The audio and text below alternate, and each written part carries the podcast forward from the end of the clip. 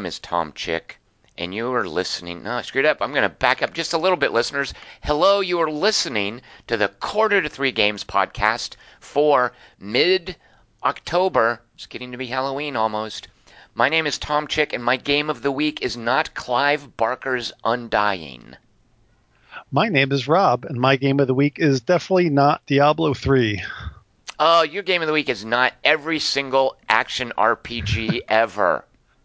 You have that right. I I try them. I try to like them. I don't know why I keep trying, but one of these days, Rob, we're going to fix you. There's something broken inside of you, and I'm convinced it's just some wiring that's crossed. Just a little, like a, a psychological, maybe a brainwashing adjustment, and we're going to turn you into a Diablo 3 addict like everyone else in the world. You're like some weird it's like you've got this immunity. It's like there's a virus that's infected all of humanity, and you're the one secret in that you're immune to it. You've got some weird thing in your blood. oh, do you know what what transcended that though was Victor Vran? But um. Well, why? Well, then why can't you like the? Oh, Rob, I don't know what to do with you. uh, real quick, I should point out because I keep forgetting to do this. Um, when we're recording with with folks from the community, they may not know that you're not just Rob on the forum. You are Rob CO4. So just for me to make that clear, just so folks who are talking to you on the forum know, oh, that's the Rob that was on the podcast. Now, when I see your name, by the way, and this is something you said your wife is a chemistry teacher. She might appreciate this. When I see your name, uh, I think, oh, it's uh, Rob Carbon Quad Oxide. Because I CO4. I don't. That's just that's you know that's that's chemis- chemistry humor. I don't even know if that works. Um, and I'm twice as bad for the atmosphere as carbon dioxide. So. Oh, your joke was way better, Rob. Nice. now I was playing for the opening uh, scary science fiction music because it is like Halloween and things are scary. Rob, carbon quadoxide. What is a movie that freaked you out as a kid?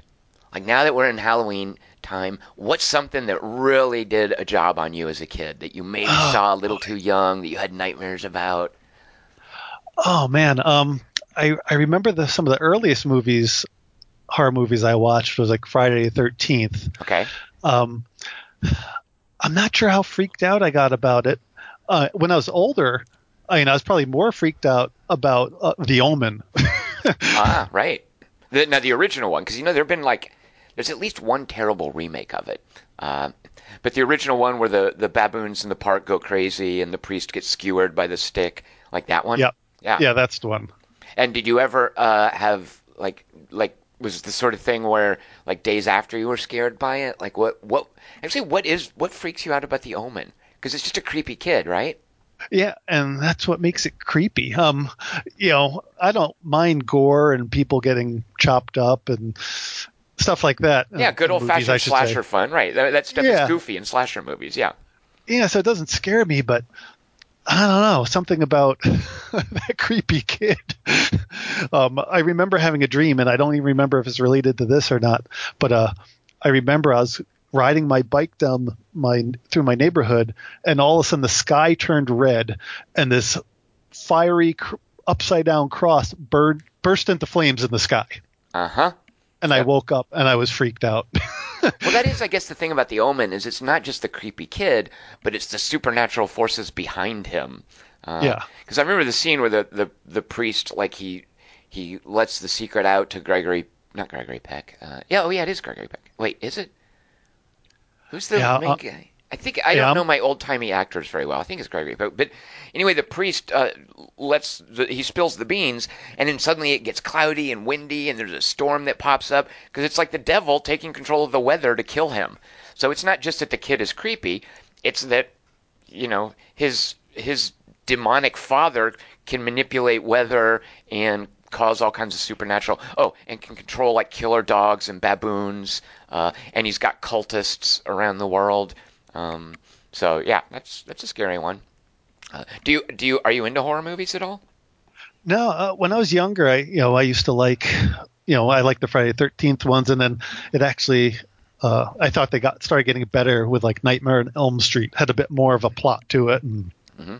um, but yeah, I kind of fell out of favor. My wife has a like bad nightmares if she watches anything scary. So I think we just stopped watching them. See, but that's the, like she a, a good friend of mine, his girlfriend gets terrified during horror movies. So I always want her to come with us when we go to horror movies. But it, I feel like it's a little sadistic on my part. But what it is really is they just work so well with her. Like they're having the intended effect with her. and I kind of like that. I'm like, this is yeah, you're freaked out. You're supposed to be. That's what the movie's trying to do, and it's working, and you should be happy about that. But she does not like. Uh, she it's it's a it's a difficult thing to actually get her to the movies. I imagine your wife is the same way. Now you, Rob, oh here you have a nine year old boy. Yep, that's when, right. When can he start watching horror movies? Oh man, he. I think he's going to be like 30 because uh, we we tried to watch uh, what was it? Something that wasn't even very scary. Um, E.T.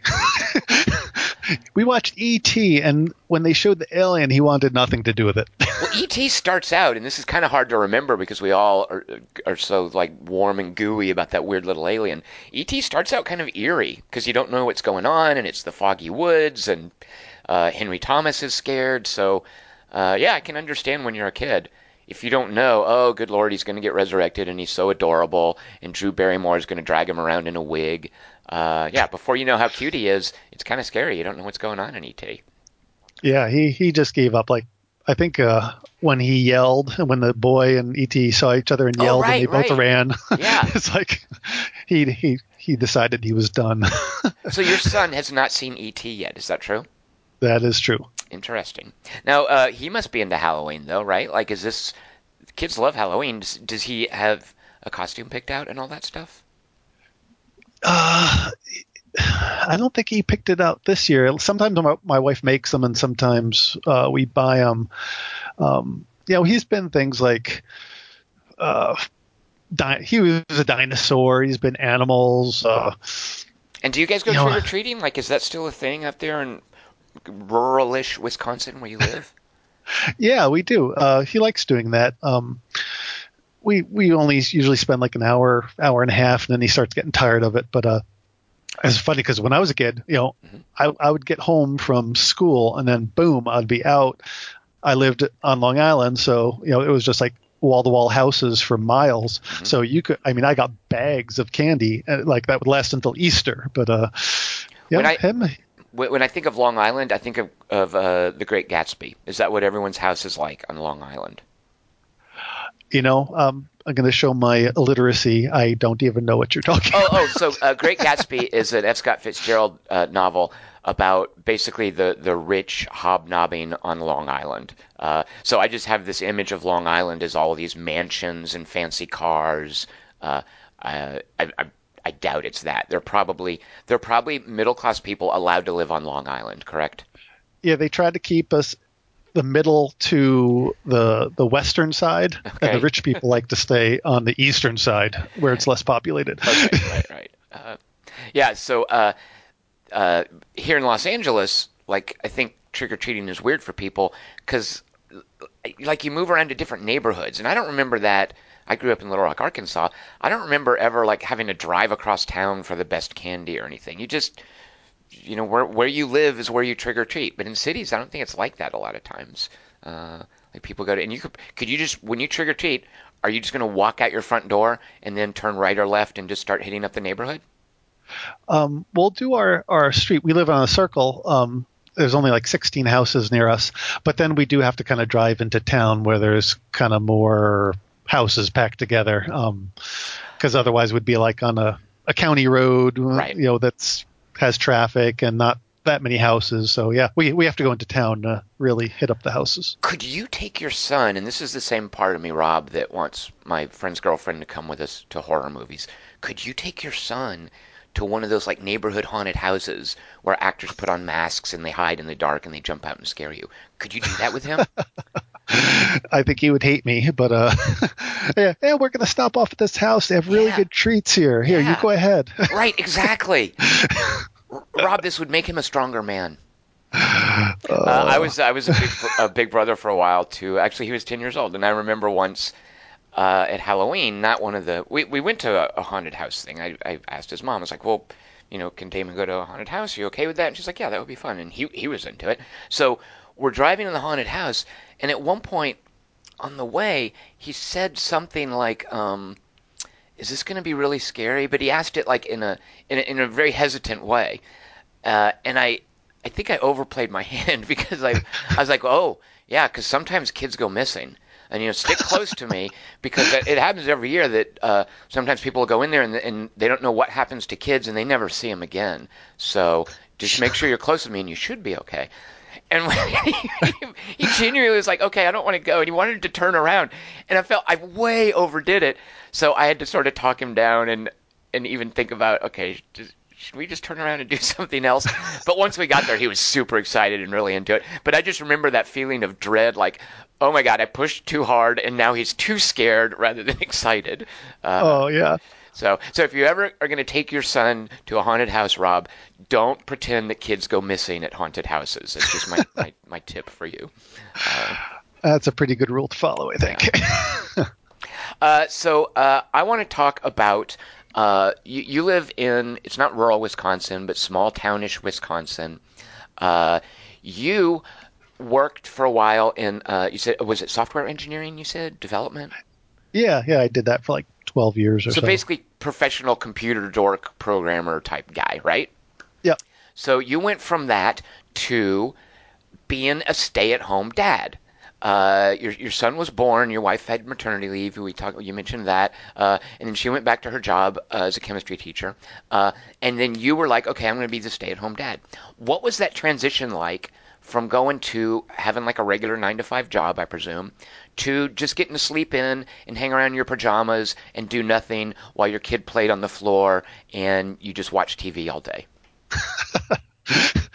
um, you know, I was I was ready because I don't know.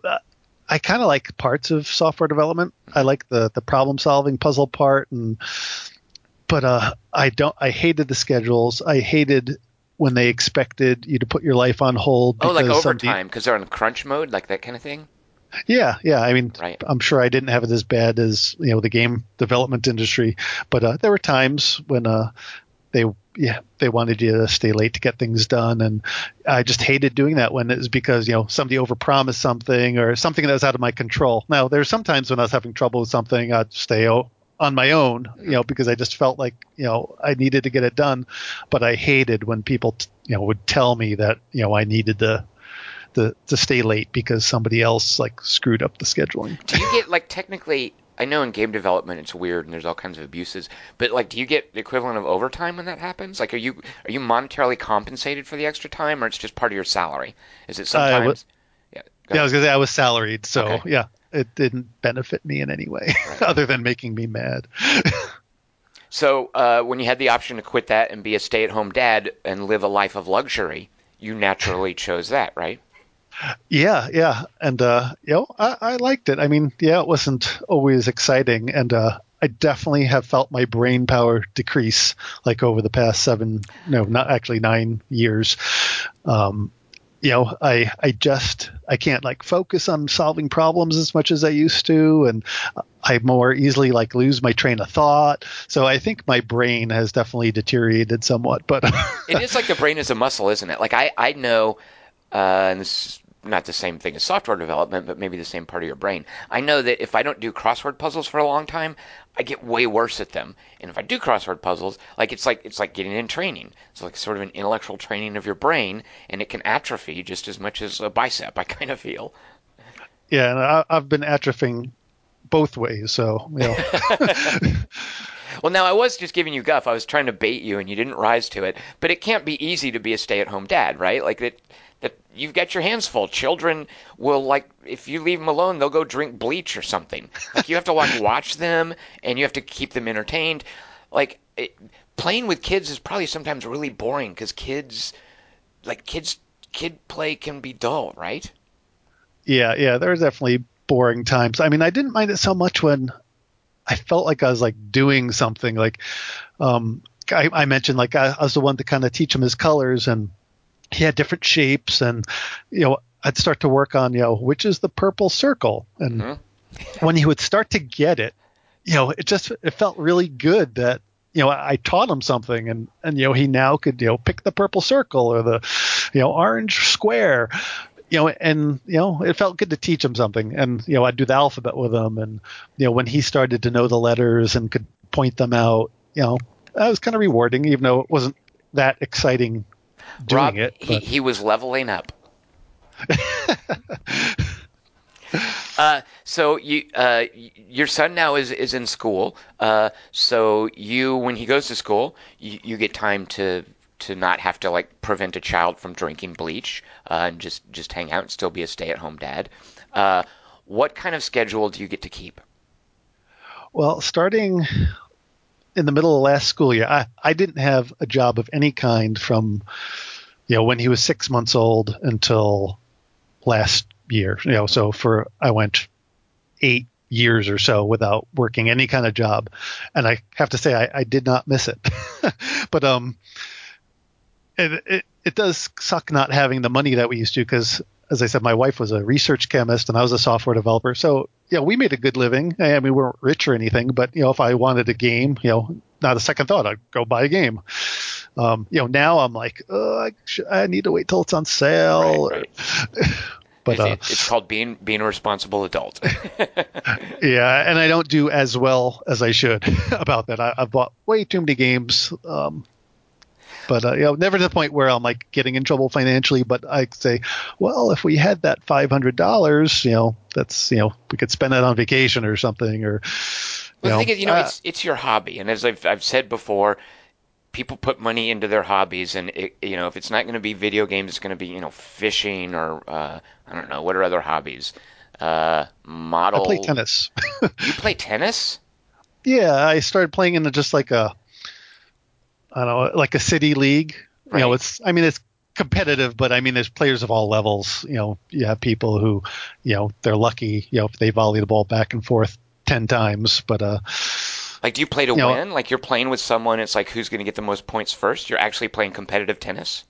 Yeah, yeah. I mean, I play to win. I mean, I have trouble playing anything like without playing to win. But uh, you know, I play to win, and um, I'm kind of just above like the middle of the pack as far as like skill goes. But you know, they try to match people up by skill level, so you're playing people who are in your in your ballpark. But uh, you know, I am so ultra competitive. Like anything that I do, you know, I'll I'll play to win no matter what. Like I'll go to the ground and roll and dive. You know, if I think I could dig a ball wow. know, before it bounces twice. Sure, that's you know, like committing, right? You're committing to the tennis, right? Uh, now, uh, so here's something you probably know this. Tennis is really difficult because if you hit the ball too hard, it goes out of the lines and you lose. Like it's super satisfying to smack the ball with the uh, the uh, net or the, a racket with the racket because of the noise it makes. But if you hit it too hard, it's just going to fly too far. Like tennis, it's really picky rules. You, you have to hit it hard, but not too hard. I just find that infuriating. I just want to wail away. Like, why can't it be like baseball? Just hit it as hard as you can. Go. That's what I, if I was designing tennis as a, as a game, I would do that. I just feel like it's depriving me of the ability to just smack that ball super hard and enjoy that little thwack sound. Uh, so I'm not into tennis, Rob. Uh, if you and I play, whenever you send it over to my side of the net, I'm just going to wail away at it. So you'll probably win. that sounds like it. when you play tennis, do you wear those little uh, elastic sweatband things? Oh, I just actually started because I like I sweat a lot when I'm playing, and uh, it would always get in my eyes. I'd constantly be like taking my sunglasses off and trying to keep my eyes dry. So yeah, I did start wearing uh, a, a, headband, but it's not one of those cotton stretchy things that they wore in like the 70s. Like it's a Richard like this, Simmons kind of thing. Yeah. it's uh I forgot what it's made out of, but it's like a thin thing and it's got a neoprene like little ledge that goes above your eyes. so when it stops absorbing stuff, it kind of just redirects your sweat.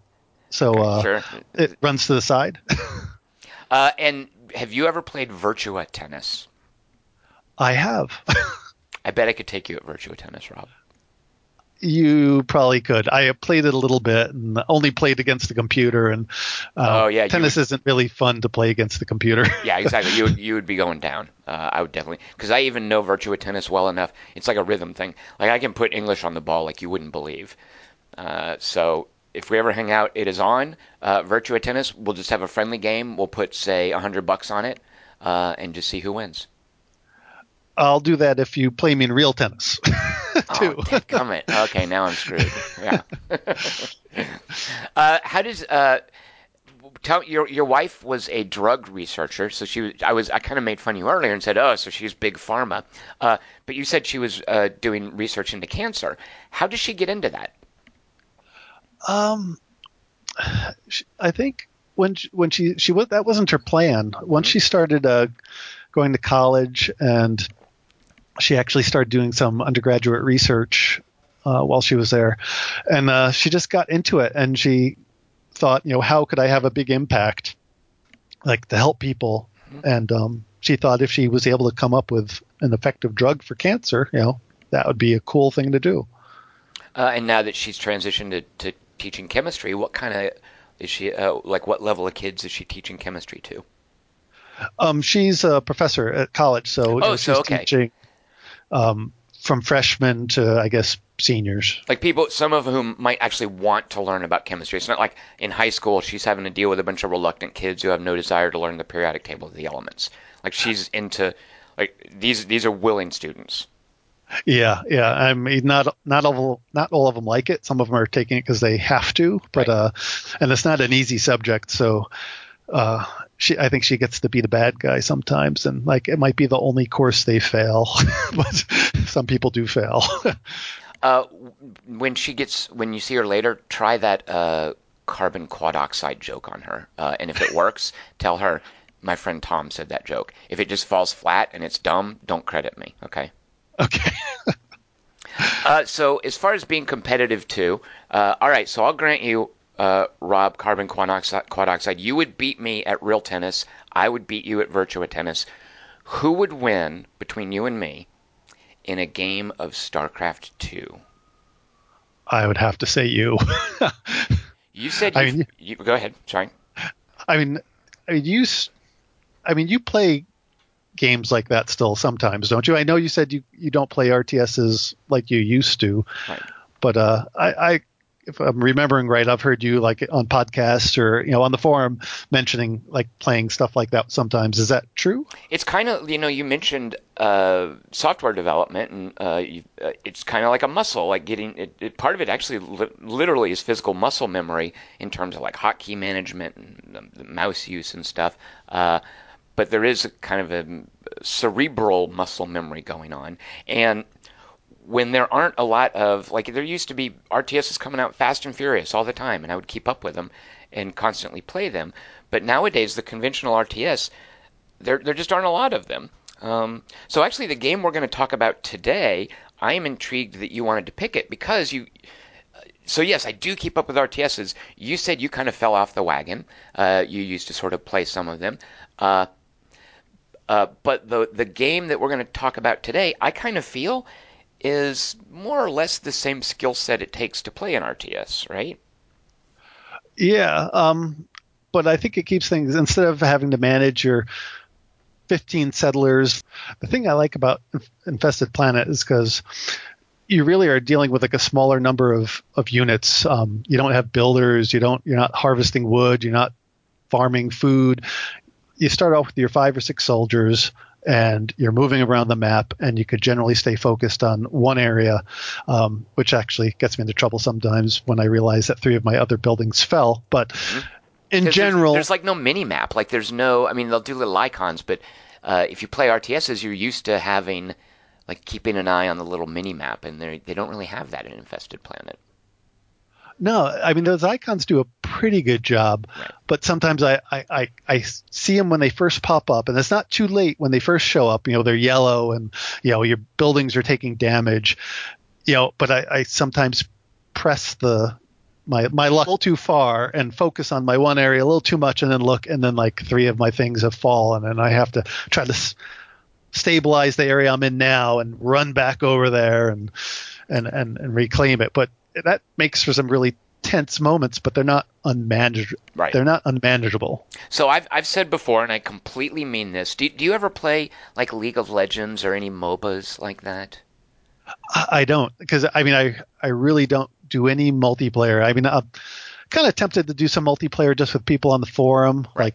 like uh, stuff like that. But yeah, I, I, mean, I never just play random. I'm people. actually with you, yeah, because I'm kind of that's part of what part of why I really am not into MOBAs is you, you have to have like four other. I mean, generally, so I guess some of them are three v three, but you're you're basically dependent on four other people, and they're dependent. Like I don't.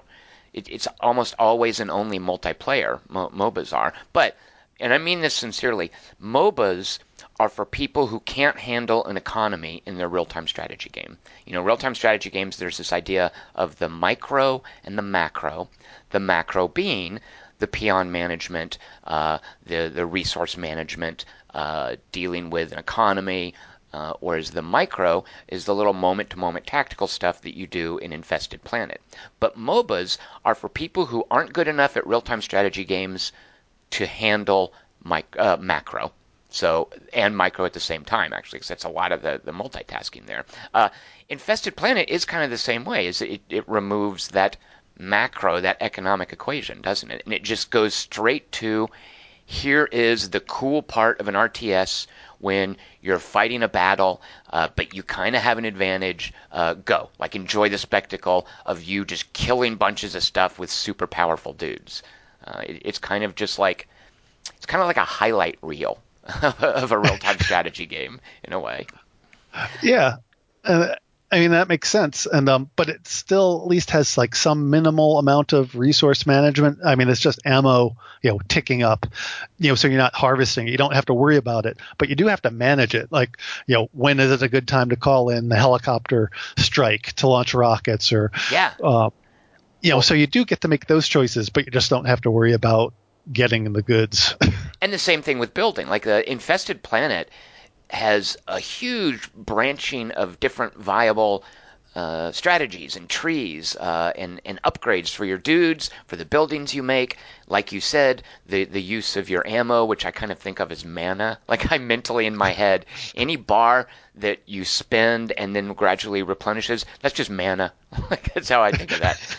uh, but yeah, it's sci-fi, so they can't call it mana. It is ammo. Uh, but Infested Planet is so good, isn't it, at, at giving you lots of choices and making them all kind of viable. It's that same feeling when you first sit down to play an RTS match. It's like, okay, what is my opening build going to be? What are my initial choices going to be? Uh, and Infested Planet is great at, at, that, isn't it? Yeah, and I mean, like you said, yeah, you can play different ways. I tend to be someone who likes to use a lot of stationary defenses, you know, to hold areas so I don't have to pay as much attention. I was just going to say, I was going to make fun of you for doing the one that, that is not easy mode, but the easiest to manage is just put a turret down and let it handle everything, right? Rather than me having to like drag a, a, medic pod around or something like that. A turret just does its own thing. Yeah, that's lazy yep. mode, Rob yeah, but and I'm all I'm all in. but that did get me into trouble. I I hadn't finished the story mode until uh, we said we were going to talk about it. Um, mm-hmm. I I had gotten all the way through, but I didn't do the last two missions, so I finished those up. Uh, I think earlier today, and um, I have to say, like, it wasn't that hard a game. I only played on normal, so you know, I wasn't like I cranked up the difficulty.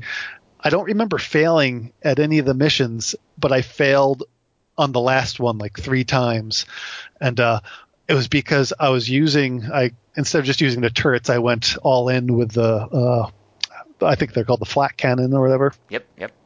And I would eventually get overrun. I mean, that final mission is just so packed with creeps that I would get overrun.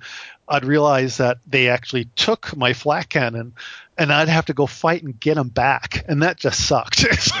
because my own my own flak cannons are killing me, and uh, you know it, it took a while to kind of figure out how aggressive to be, you know, how and and what to do. And I couldn't use the flak cannons as much because they were such a pain to get back, you know, if I would lose them. Yeah, the whole point of them is because they're low maintenance, and if you're having to maintain them, that's yeah, they're kind of. So, what do they do in the final mission? Is it just throwing crazy amounts of stuff at you? Uh, what makes the final missions difficult? In because I've actually never finished the story mode. Yeah, the thing that made it tough was you know, it wasn't just the regular creeps. It was like I don't even know what they call them, they're, but they're like little soldier guys. And oh, like come, the, the, pink infested, the, the, equivalent of your soldiers. they they weren't pink. I mean, I saw those too, but these were I think green, and they would hang out around this building, and then every once in a while they would just attack my stuff, and you know they they would take over my my my buildings, and they were just a major pain in the ass. uh, so.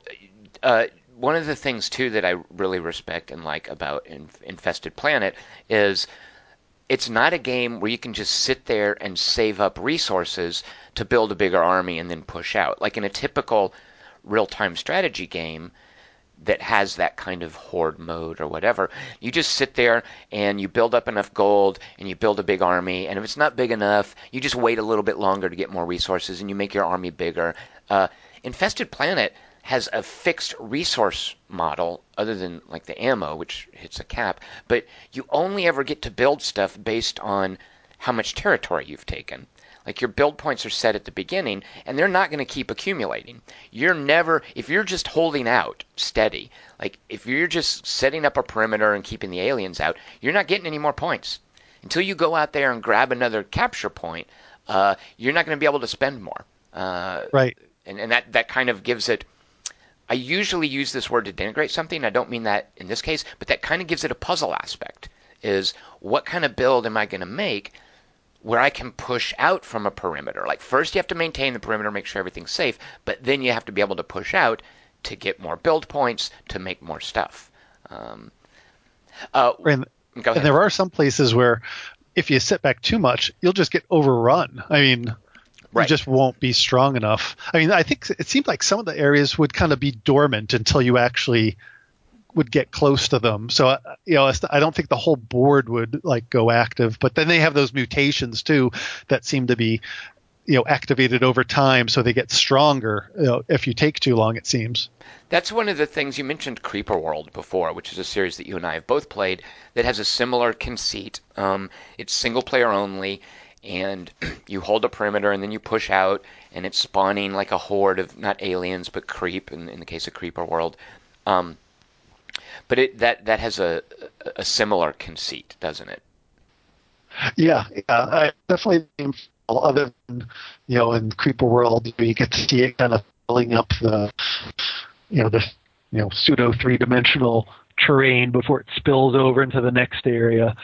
Um, but I, I think if I, I think I enjoy playing Infested Planet more, and I'm not sure why. I think, I think the powers in the buildings are a little more like straightforward to use. There are some things in Creeper World I'd be like, I don't even know what the heck I'm supposed to use this for. Well, Creeper World is so abstract in a way. Like I know he puts little stories in them. The guy's named Virgil Wall. It's basically a one man operation. He just made one that instead of being like tower defense, you have spaceships. So I think it's giving it more uh, it's making it less abstract. Like everybody knows what a spaceship is. Uh, Infested Planet, everybody knows what a space marine is. We've all seen aliens. Everybody knows what an alien bug is. Uh, it's just so immediately accessible. Uh, like you're you're basically watching action movie stuff like right off the bat. It's super easy to get into. Um, the other thing I and, also go ahead. Sorry.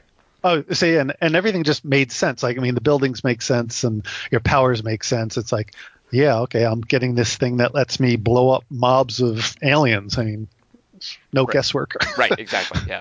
Now, I, I don't know if you know this. This was kind of a revelation for me, and this is one of the things that that uh, I think is really important in terms of appreciating uh, uh, what Alex is. To, Alex uh, Vostrov is the developer of Creeper World. Uh, appreciate, and I'm sorry, of uh, Infested Planet.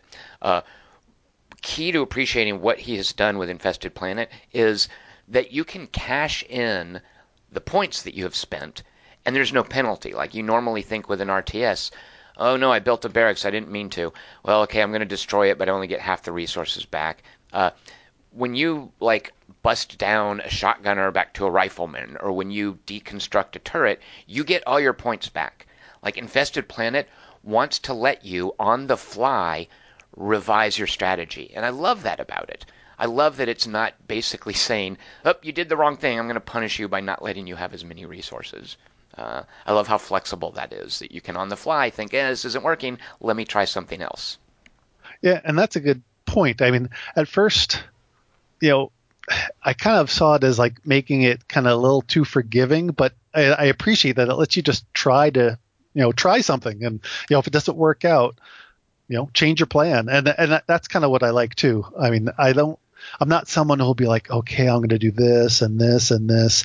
I like to decide. I think this is my best course of action. I'm going to do it, and you know kind of read what's going you know am i gaining ground am i losing ground you know do i need to adjust and just being able to adjust like that uh, in a way games like creeper world and infested planet are similar to tower defense games in that it's single player and you are holding back attackers and this is what tower defense is about so many tower defense games i feel just don't like they they they want to punish you and make you waste your time. Like if you are doing the wrong thing if you are building arrow towers when the creatures that are attacking you are only vulnerable to magic towers or whatever uh, you've screwed up. Like you need to know that from the get-go. You have to go back to the beginning and replay the level. And that's fair enough because they're more puzzle-like in that regard.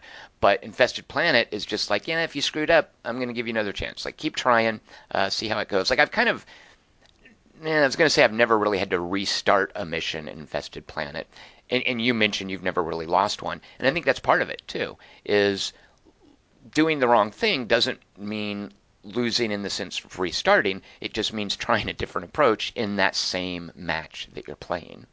Uh, yeah, that's a good point. And I love those mutations that you mentioned too, because that in a way pushes back so you, as a player, you are upgrading your Marines, you are making new buildings, you are unlocking abilities. Your approach is getting stronger and it is changing with any given game. What creep uh, geez, I keep calling it Creeper World. What Infested Planet does is they get the same thing with those mutations popping in. I love that detail. Just the fact that it's not in Creeper World, it's always the same kind of stuff for the most part. It's just arrayed against you. Uh, in Infested Planet, you know they're they're going to change the same way that your forces are changing. They're going to modify. They're going to get difficult. They're going to push harder uh, over time. Uh, I really like that mutation system. Yeah, anything that forces you have to like think on your feet and adapt. Right. You know, I like that. Now, uh, so part of the reason we're talking about Infested Planet is it just recently got DLC called uh, kind of a generic name called Planetary Campaign. Uh, Rob, have you seen the Planetary Campaign DLC? I did. Uh, I picked it up uh, just a couple days ago, and I, I, did get a chance to play through uh, a campaign. And uh, you know, I mean, it's pretty simple, but every choice that you have to make, like on the campaign level map, I mean, it it mattered. Like you couldn't just kind of willy nilly do stuff. I mean, you had to manage your morale, and when do you put down, uh, you know, some defenses that that cost your army's morale. Um, you know, it, it, added just another layer of like another resource to manage on top of that. And then uh, I forget what they call it, the tactical points, whatever. And you have these abilities. So in the beginning, I mean, I was steamrolling along. I was just accumulating all these tactical points where you could do things like, I guess, restore morale and uh, mm-hmm. use like super rockets to you know attack buildings. Call in the special you know, ops guys with a free flamethrower and medic. I like that one as well. Yep. So I mean, it's cool that it, it just added like this another layer. It wasn't complicated, but you know it your choices really did matter of what you do. You know, and so I think that was a good addition. Uh, I I uh, love about that too. You know, the, it it takes the decision making and the good puzzle aspect of a particular match and it just lays a whole other level on top of it. And it gives it uses that level and i love this when rtss do that.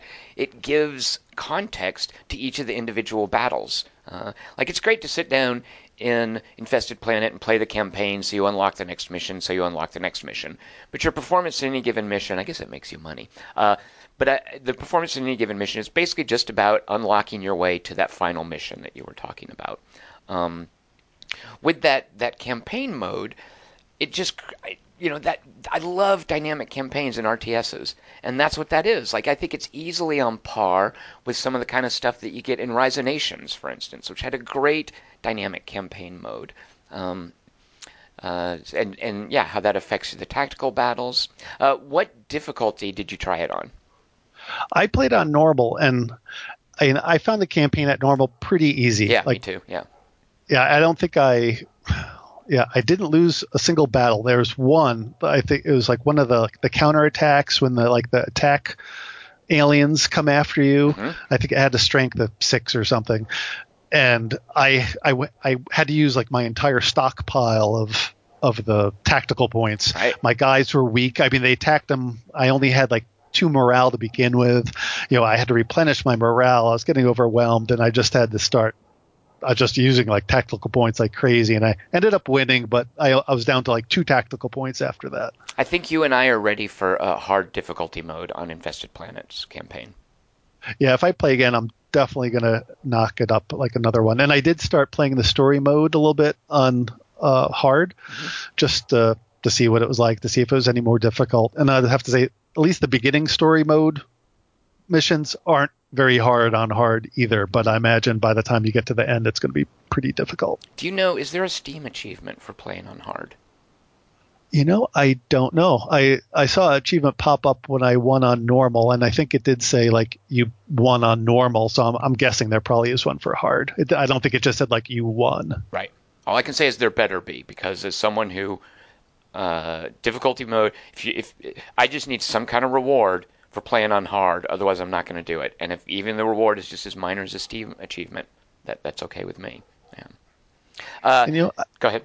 I was going to say, I think I should really get into Steam achievements more. You know, I sometimes look to see which ones I got and see like what percentage of people like got that achievement. Yep. But I never really set out to get achievements. Like, you know, I just see what see what I got and and move on to the next game. But instead of like playing so many games, I, I think I should really pick a smaller number of them and play them more. And they'll do things like look at the achievements and see like you know how how it shakes things up. You know they might force you to play a way that you normally don't play. And can you win that way? Okay rob as your friend i'm going to advise you and this is very important rob what you're considering do not do it. Do not go down that achievement rabbit hole. It is uh, it's desolate down there. It is sad it is lonely. It is a time sink. Uh, it is uh, futile. Uh, you know, it, it's just like I would tell someone who's thinking, you know, I've heard that heroin is fun. I'm thinking maybe of trying it. and I would say to them, nope, don't try heroin. It's not good for you. Rob, don't. It, if I could turn off achievements in games, I would. I would totally. If there was a button that was like, hey, are you too compulsive about achievements? Do you really want to opt out? If so, press this button. I would press that button on my Steam account and they would all be gone. now, that said, I do want to uh, mention you you and I, I imagine, are the same way in that we kind of value the breadth of games that we play over the depth that we play any particular game. Uh, like a lot of people will buy one game and that's all they'll play for like weeks at a time. Uh, I'm guessing you and I are the same in that I'm more inclined to just sort of skim across the surface of multiple games than do that thing of just digging into one. Uh, what is what is that about us? I don't know because when I was younger, you know, before you know Steam, you know, I would I would I'd get one game and I'd play the heck out of it for you know weeks or months. You know, I probably played Civilization Four like ex- almost exclusively you know for like a year. Mm-hmm. you know i just i just play it over and over. And you know maybe i'd get some type of game say like a, a doom something you know and kind of sandwich it in there for you know a couple weeks. Like a palate but, uh, cleanser between games kind of yeah. yeah. Yeah every once in a while you need something different. And shooters or something especially like story driven shooters or whatever uh, you know, or something that you play you finish and you know i usually don't have a, a desire to go back and play again. But um you know I, if Steam tracked time, if I had Steam for Civ 4, you know, I probably would have had 2,000 hours on it. Yeah. Easy. Oh, yeah. Talk about rabbit holes. That's a number you don't want to look at. uh, Steam does have tracked time, though. I mean, the only issue for me is that I played uh, so much Civ 4 off of the disc version, like the install. Like I was playing Civ 4 before it was on Steam. Uh, yeah. So most of my hours would not be logged on Steam. Uh, yeah, that's how I am. Like I have it on Steam now, but I think I've only played a couple games on Steam. Yeah, all my hours are, you know, when it first came out, you know, pre-Steam, I just played it and played it and played right. it. Now, uh, to to be unfacetious for a moment, though, I really do like your idea, and that's one of the things I like about achievements is they encourage you.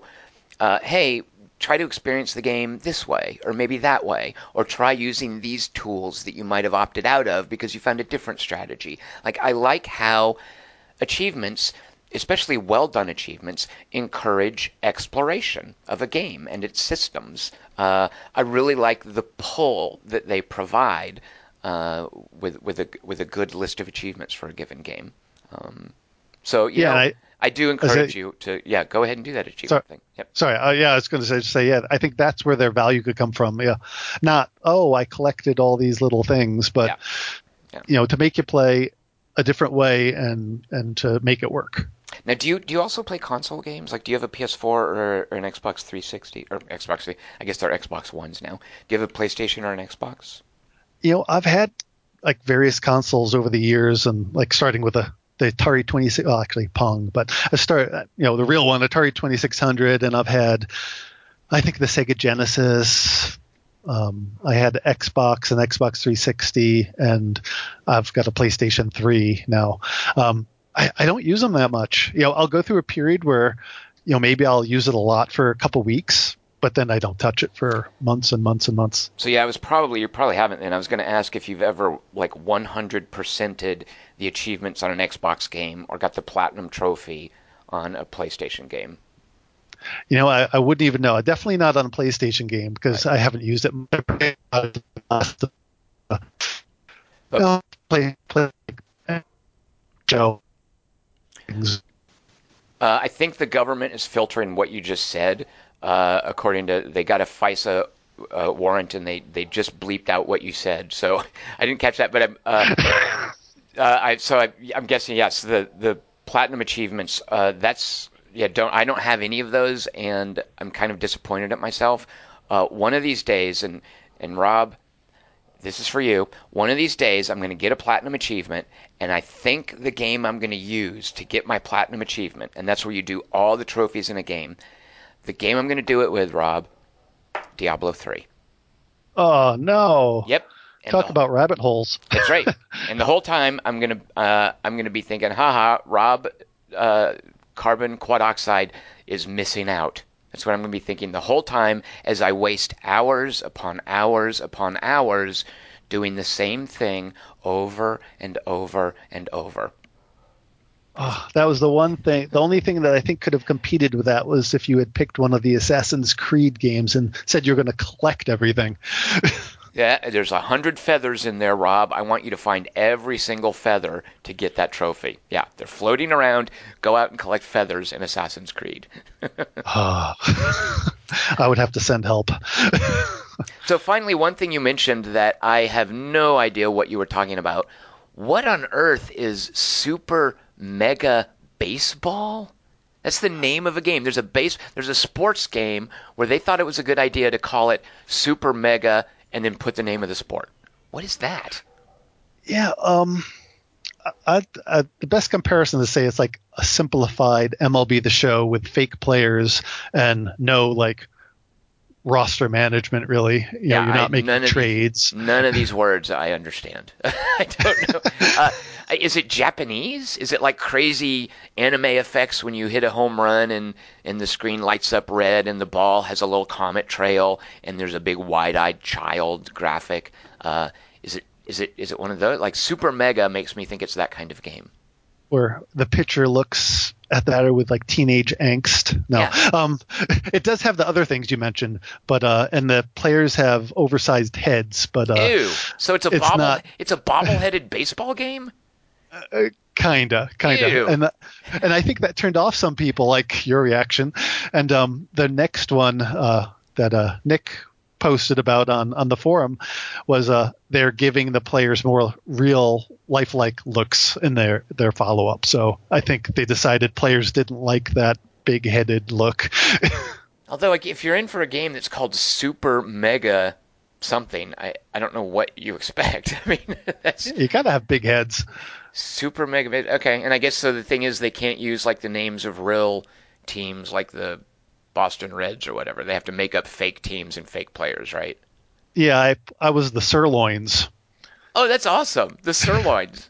I like that. and that. we were power hitters too, so it kind of made sense. They eat beef and then they go hit the crap out of the ball. Okay, very good. Sure. Have you seen a movie called Everybody Wants Some? I haven't. I only see like five movies a year, and it's never in the theater. But uh, I'm guessing Yeah, right. I- you, you see things like Finding Dory or uh, I don't or whatever, like like uh, the the Goosebumps movie or something with with your son. Uh, so no, it's a it's a movie that is about baseball, but it's not about baseball. It's one of the few. It's kind of a sports movie. Few sports movies that I could actually stomach because I yeah I don't get sports, um, but it's about a baseball team, and I loved it. Uh, so that's that's all I know about baseball is what I learned in uh, Everybody Wants Some. Um, so all that stuff you were saying about uh, rosters and st- I don't I don't know what any of that was. there's just a lot of pitching and hitting. You know, Is there a super mega soccer or super mega football or super super mega golf I would play? Is there anything like that? not that I know of. Right. I, I think this is their only sports game, but I'm not sure. And it sounds like a game too that is on the PlayStation Vita. Uh, I I think it came from the Xbox. I think it was like one of those Xbox. Uh, what do they call it? Like the kind of the cheapies that come out. Right, Um, like the Xbox indie programming thing. I know what you're talking about. Yeah, yeah, Yeah, I think it was on that, and then they ported it to PC. right. Uh, what's your gamer score on on the Xbox? I have no. I sold my Xbox, so I don't even know. Um, ah, okay. when I bought the PS3, I sold the Xbox 360, and I figured, why have two consoles? I'm not going to play. Well, I, don't, I don't know if you know this, Rob. Uh, your Xbox 360 games won't work on the PS3. I do know that, but I, I sold them too, so I was okay with it. Uh, how did you sell it? Did you do like an eBay thing? Did you sell it locally? I did Craigslist. I was going to do eBay. I'm like, uh, let's see if I can find someone locally first. So we kind of met in front of uh, the local grocery store. Yeah, that's You what know, I wondered about. Is I've never used Craigslist, but there's that whole thing where you kind of have to eye each other and make sure it's legit, right? Like, so that's the agreement: is you meet in public for the handoff. Yeah, yeah. Was, you know, I see some guy kind of walking around. I'm like, hey, you Steve? I've, I've got an Xbox. And he's like, yeah, you Rob? I'm like, yep. And he hands me a wad of cash, uh, and uh, you know, I let him look over the games and stuff, make sure they're not broken or scratched, and uh, then we just kind of both go our separate ways. It does sound, yeah, it sounds a little illicit. Uh, uh, all right, so uh, Rob, Infested Planet, uh, I think you and I are both very fond of. If you were reviewing Infested Planet on a scale of one to five, one being I hate it, five being I love it, how many stars would Infested Planet get from you? I think a four. Uh, you know, it's it's a really good game. Um, it's not like something that I consider in my wheelhouse, but uh, I if so if there's someone who typically goes like turn-based games and they wanna they want to try something real time just because it does add extra tension that you don't get in a, a turn-based game. I'd say that's the one to go for, and you know it's fun. It's got a lot of good decisions to make. Uh, you know that would be my my game of choice to recommend to a turn-based player if they wanted to dip their toes into real time. You were so close, though. The answer was five stars.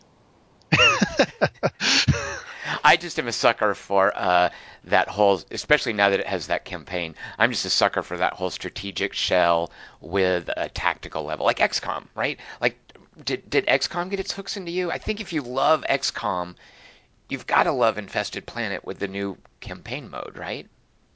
Yeah, I, I did. I was one of those players who, um, I, I played through the story like the campaign once on on XCOM, and I'm talking about the new XCOM, not the original one back in the 90s. Right. Um, you know, I played through it once, and then I had like no desire to play through it again. But I really liked my time with it that one time, and then I got Enemy Within, or Enemy, yeah, Enemy Within was the second uh, like the expansion to it. I played through that once, and then I didn't touch it again. And then I got XCOM 2, and I played that once, and I didn't touch it again. On the forums, there's people saying, "Oh, I'm on my fifth playthrough Right, of this." right. I'm like, "Holy cow! How do you do it?" It's like it's the same stuff over and over. You know how you do it, Rob? I bet you they're chasing achievements. it could be. I need to win with only using snipers. Oh, good lord! Yeah, I could imagine that sort of thing. Wow. Yeah. See, there you go. Man, that would be tough, though. Uh, all right, so uh, we are both fans of Infested Planet. Um, Rob, thanks for hanging out with me and talking some Infested Planet. If it had scores, because being competitive, you and I, I think we're both competitive. We play to win. If it had scores, uh, I would be looking up your score right now to see how I did in comparison to you. If your score was higher than me, I would do nothing else tonight than play Infested Planet until I beat your score. I am the same way. Yeah, I wish it had high scores. I don't know what it would measure it at, like how fast you could make your objective or something like that. Oh wait, you know what? Doesn't it have like the the daily challenges or weekly challenges? I it think it does, does have leaderboard stuff, Rob. Yeah, it does for the skirmish games, and after I only played like the skirmish game or the the the weekly challenge like once or maybe twice. But I, I looked at it today, and uh, on none of the difficulty levels did anybody on my friends list have a score. So I'm like, eh, I'm not going to play it. Right. like, there's nobody to try to beat. so I did the same thing when I got the planetary uh, campaign DLC. As I looked at the weekly challenge. Uh, and I found one of them because there, there's like a bronze, silver, and gold challenge on the left side of the screen, and on the right side of the screen there's like a a horde mode and a skirmish. There, there's other kind of canned challenges. And the, on the right side of the screen, there was one that nobody had done yet because I think I had logged on right after they reset the, the scoreboards. So I played it real quick and uh, I, and just got a, a, score and backed out, and I was number one, also only uh, on the leaderboard. Uh, and figured, okay, that's good. I got to the top of a leaderboard. I'm fine. I'm done with that for now. now so, you're saying number one on like global or your friend list? Global and my friend list. Because so uh, number no one, one, had done it. right. No, number one and only. But still, Rob, that's the top of the leaderboards. You can't deny I had the best score in that mode at that time. Nobody, and I mean nobody, in a planet full of, what, what are we, like 3 billion people, none of them had beaten my score at Infested Planet. It was a wonderful feeling. It, yeah, it is a good feeling. I mean, I've never gotten one globally. I don't think I've ever played anything where nobody else had played it. But yep, all you got to do is make sure to log on at the right time when they reset the leaderboards. Just get in there and don't even try to like do well. Just get in there, you know, tank the game. You get a score on there, Rob. You will be the single best player of that mode in Infested Planet in not only all of the population, but think of there's like 3 billion, 4 billion people right now. Think of all the people in history that also didn't beat that score. The other billions of people, uh, you know, who throughout all these thousands of years of human civilization, not even those people beat that score, Rob. It's a very special thing. And you you played Trials Evolution, haven't you? Yes, boy, talk about talk about leaderboard stuff. Uh, I I went it's like two months ago or maybe a month ago. I went through and I'd be I'd look at every single track. I'd be like, anybody on my friends list better than me? Okay, I'm going to play this. Yeah. And I yeah. went through like each and every track for. Uh, I didn't cover all of them, but I probably covered 60 of them, 80 of them. I don't know. You know, beating like every single person's score. And there was this one that I just had trouble. I must have played the same track for just four hours. I was just playing it over and over and over until I beat it. I just I could not stop. It was like probably two o'clock in the morning. I just couldn't stop. Just so you know, that is something. that is a glimpse into what's going to happen if you start chasing achievements. The same thing. uh, there's a there's a great pinball game, uh, uh, Pinball FX. It's on all the platforms actually, but uh, I I play on the P- uh, PS Vita. Um, and a friend of mine who's not really into games, he's super casual. He has a PS3. Every now and then he'll get an Assassin's Creed and he'll sort of dink away at it and sort of plunk away and play from time to time over the course of like three months. Uh, he uh, picked up like one of the pinball tables, and I made a point of of crowing about how my score was higher than his. And one day he's like, oh, "You should take another look at the scores," and he had barely beat my score, like barely. Enough to where, like, if he'd blown my score out of the water, I would have been like, okay, fine, whatever. But I got into like a pissing match with him over the course of months, where I it he just kept beating my scores by just every single table that he would get, and we would be on the leaderboard. He would inch just above my score, and it it got infuriating because here's the deal: he's not a serious gamer. It's not fair that he's getting a higher score than me. He's just someone who plays, you know, two hours of Assassin's Creed every other week or something, and he's beating my score at pinball. The indignity of that I couldn't let stand. Uh, and it finally just ground me down. He is now above me on every single pinball leaderboard. Uh, so if you're going to chase someone's score, it's better to do it quietly. Don't let when you beat their score, don't let them know. Just let it sit there, because uh, yeah. and that's the other thing is he's not like he. I play a bunch of different games. He doesn't play other games. So if he wants to spend all of his game time playing a pinball game to beat my score, that's unfair. He has more time than me. Uh, so that's like cheating, basically. so just keep yeah, that in mind. Yeah. Yeah, I've done that on Pinball FX also. it's like, I think there's a time a couple years ago where there was kind of pseudo tournaments on yep. on the forum. Yep. You know, I, I was participating in that, and yeah, that was another thing I went through. I went through those tables. Now I couldn't beat everybody on my friend list on every table, but uh, I did like like have my top two rows. You know, how it has like a grid of the tables yep. on your. Uh, you know, I went through and I think I beat everybody on those tables, and then I hit some that I just I couldn't beat people at, and I think over the span of a couple weeks, I looked and I, I no longer had the high score on a bunch of the tables. But yeah, I do that once in a while. I'm like, yeah, I just need to try to beat everybody. so I I have a bunch of folks on my, my friends list because uh, you and I are the same way. Like we know a lot of people that we have like online friends, and a lot of people, uh, unlike you and I, they have like goofy names that don't sound like real people's names, and I lose track of who they are and who's this guy. And so there was somebody on my PlayStation friends list who was routinely beating my score by, by like doubling it at, uh, at, at Pinball FX. Whereas me and my friend Charles were just going back and forth, and it was always at least close. But I was always like number three, whereas this one joker would be like way, way points above me, and then there was Charles' score and there was my score, jockeying for second and third place. It just got so annoying seeing that person at at the top place and I didn't know who they were. It was some random name who just is someone I know online. Forgot what their goofy online name was. Uh, so Rob, I unfriended that person. that's one way to get to the top. exactly. Oh yeah, that's a way to that's the way to be at the top of your friends list. Is just make sure you have no friends. Yeah, exactly. right. Right. Or just make sure they all suck. yeah, exactly. Right. Right. Uh, well, Rob, thank you very much for hanging out with me today. I'm I'm really digging Infested Planet, so I, I'm appreciating the chance appreciated the chance to get to talk with you about it. Uh, you have in the past, and I don't know if you're still doing it, uh, you've written about games. Uh, what if folks want to read some of your reviews? Where could they find them?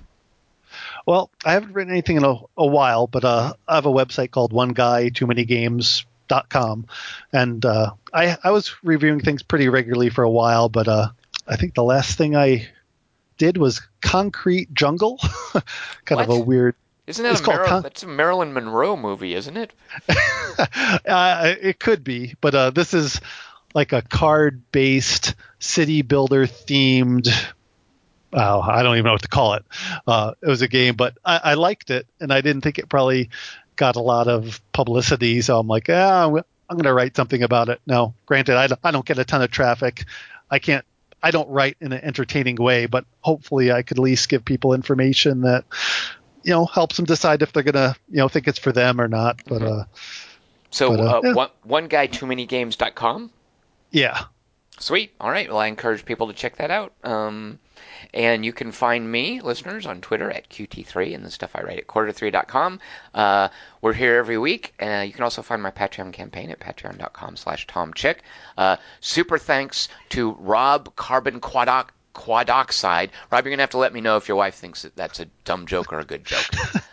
I'll PM you after after uh, the podcast Good, yeah. let her let you know what she thought. Let me know. Uh, and listeners, we'll see everyone here next week.